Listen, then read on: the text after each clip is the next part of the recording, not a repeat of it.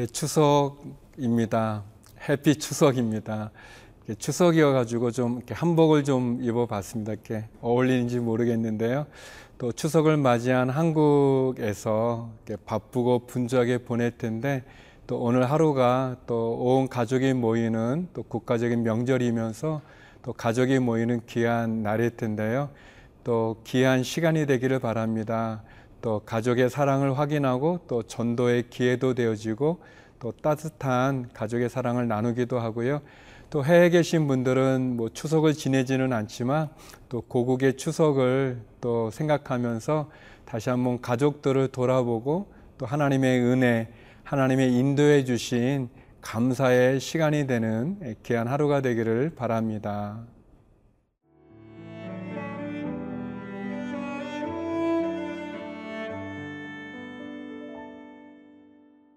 역대상 27장 1절에서 24절 말씀입니다.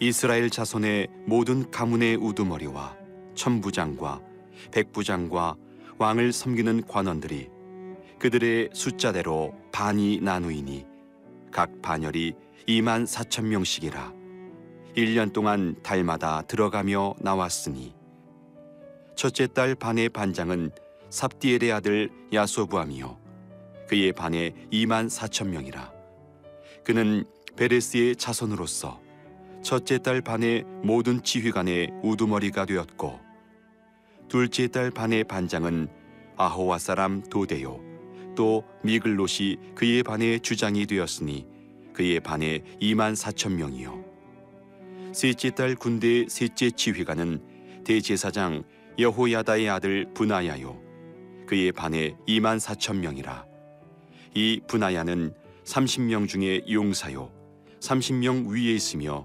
그의 반 중에 그의 아들 암미사밧이 있으며 넷째 달 넷째 지휘관은 요압의 아우 아사헬이요 그 다음은 그의 아들 스바디아이니 그의 반에 24,000명이요 다섯째 달 다섯째 지휘관은 이스라 사람 삼후시니 그의 반에 24,000명이요 여섯째 달 여섯째 지휘관은 드구아 사람 이케스의 아들 이라이니 그의 반에 24,000명이요 일곱째 달 일곱째 지휘관은 에브라임 자손에 속한 발론 사람 헬레스이니 그의 반에 24,000명이요 여덟째 달 여덟째 지휘관은 세라족 속 후사 사람 십부개이니 그의 반에 24,000명이요 아홉째 달 아홉째 지휘관은 베냐민 자손 아나돗 사람 아비에셀이니 그의 반에 24,000명이요 열째 달 열째 지휘관은 세라족 속 느도바 사람 마하레이니 그의 반에 24,000명이요 열한째 달 열한째 지휘관은 에브라임 자손에 속한 비라돈 사람 분하야이니 그의 반에 24,000명이요 열두째 달 열두째 지휘관은 온니엘 자손에 속한 느도바 사람 헬데니 그 반에 24,000명이었더라 이스라엘 지파를 관할하는 자는 이러하니라 루벤 사람의 지도자는 시그리의 아들 엘리에셀이요 시므온 사람의 지도자는 마아가의 아들 스바디아요 레위 사람의 지도자는 그무엘의 아들 하사비아요 아론 자손의 지도자는 사독이요 유다의 지도자는 다윗의 형 엘리후요 이사갈의 지도자는 미가엘의 아들 오므리요 스불론의 지도자는 오바댜의 아들 이스마야요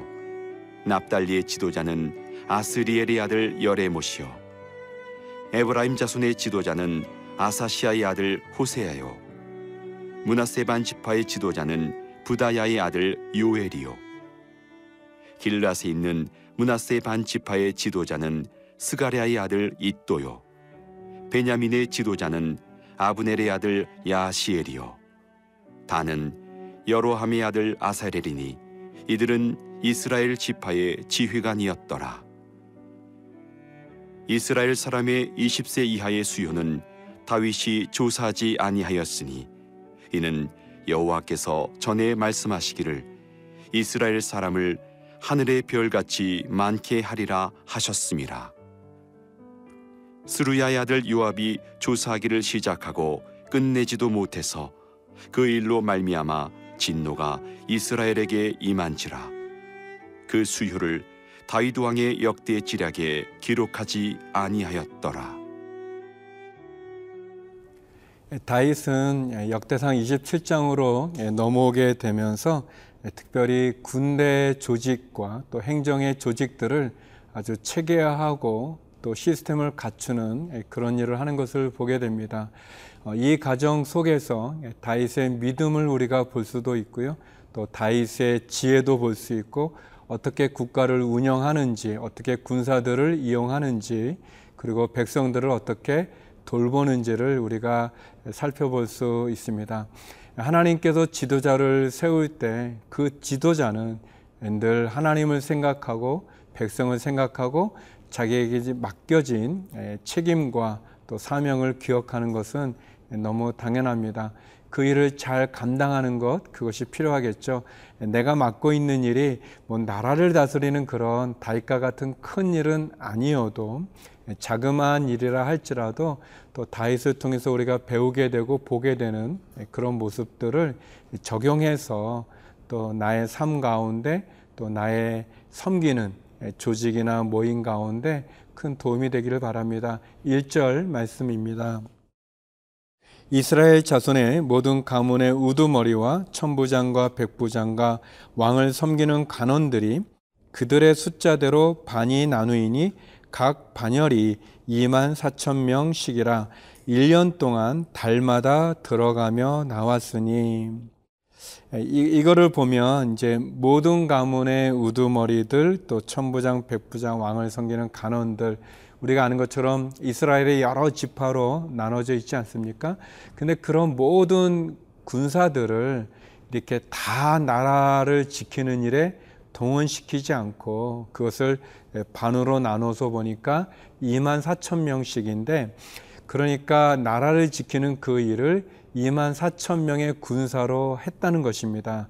그래서 각 지파들이나 또 나눠졌던 사람들은 그 1년 가운데 12달 중에 한 달만 자기 순서가 됐을 때 그 달을 섬기기만 하면 되는 것이죠. 그리고 나머지 11달은 자기의 고향으로 돌아가서 자기 가족을, 또 자기가 감당해야 될 일을 위해서 밭을 갈고 일을 하면서 가족을 섬기는 그 일을 하게끔 했다는 것입니다. 두 가지의 의미가 있는데, 하나는 이렇게 24,000명으로 이 나라를 지키게 하고, 그래서 1년 가운데 한 달만 섬기면 되고 나머지 다른 자기 가족을 부양하는 일, 또 자기가 해야 되는 그런 일들을 맡김으로 해서 백성들의 짐을 많이 덜어준 것입니다. 그것이 참 귀한 모습이고, 또 하나는 24,000명은 그렇게 많은 숫자는 아니죠, 우리가 볼 때. 그러나 이미 다윗은 많은 전쟁들을 통해서 이미 주변의 나라들로부터 조공을 받았고, 또 전쟁에서 승리함으로 크게 강한 나라가 되었습니다. 그러나 궁극적으로 이스라엘을 지키시는 분이 하나님임을 고백하는 숫자입니다. 24,000명이 지킨다는 것은 결국 다윗이 하나님께서 나라를 지켜주시는 것이 무기나 군사의 수에 있지 않다는 것을 보여주는, 그러면서 백성들의 짐은 가볍게 해주는 그런 조치를, 지혜로운 모습을 볼 수 있습니다. 사랑하는 성도 여러분, 우리가 섬기는 조직이나 또 내가 감당해야 될 일을 어떻게 하고 있는지요, 하나님에 대한 굳건한 믿음이 있는지요, 그리고 부담이 되어지지 않게 지혜롭게 그것을 운영하는 그것이 우리에게 있는지요. 하나님 앞에 조직이나 우리가 일을 할 때 다윗과 같은 그런 지혜와 믿음으로 할 수 있기를 바랍니다.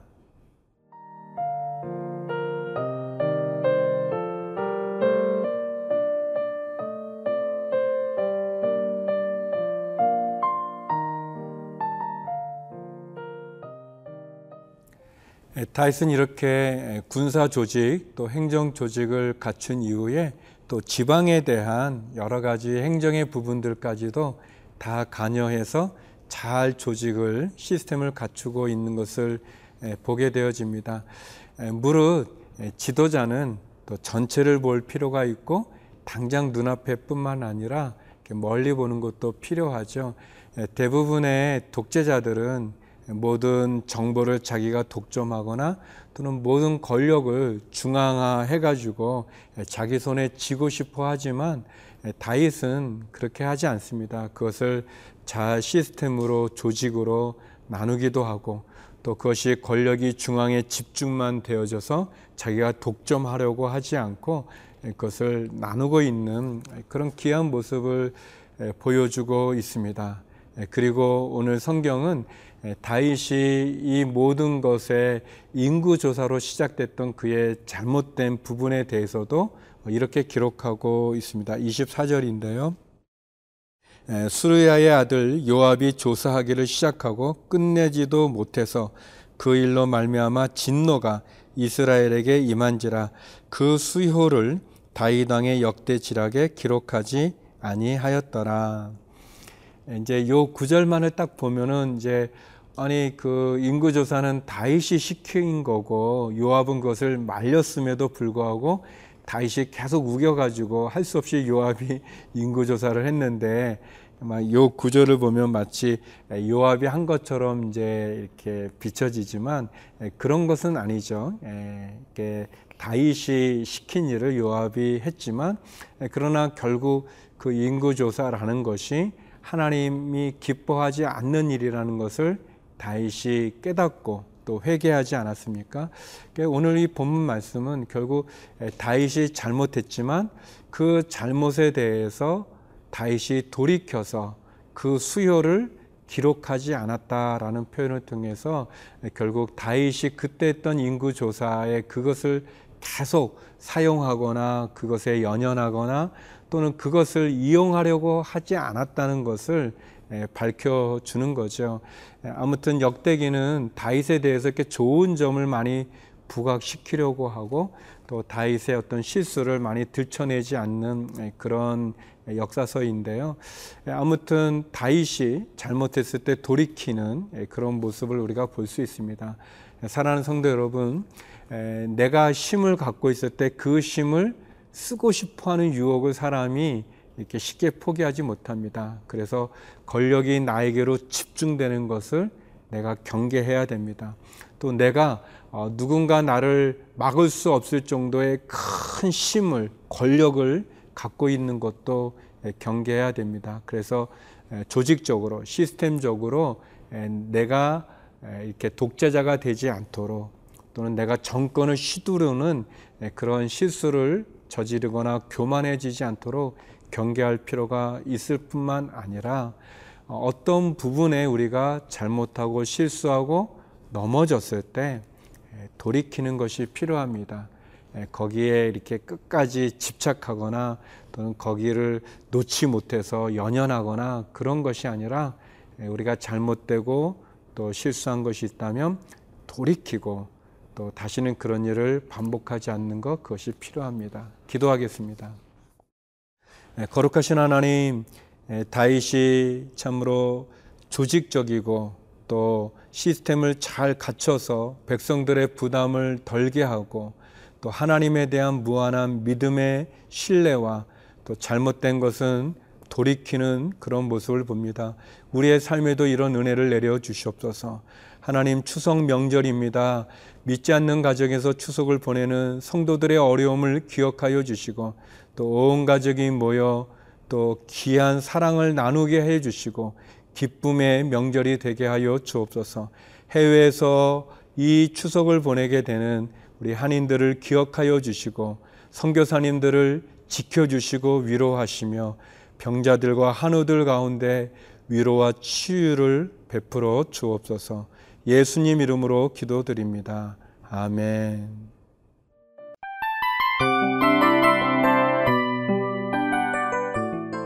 이 프로그램은 청취자 여러분의 소중한 후원으로 제작됩니다.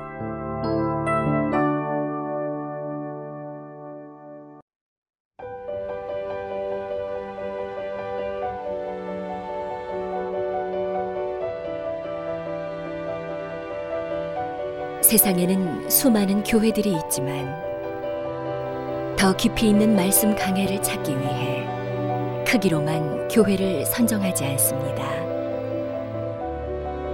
보다 좋은 영적 콘텐츠를 더 많이 나누기 위해 방송비를 받지 않습니다. 1년 365일 복음만 전하고 싶어서 우리는 광고를 하지 않습니다. 온누리의 복음을 땅끝까지 CGN TV와 함께 땅끝 선교사가 되어주세요.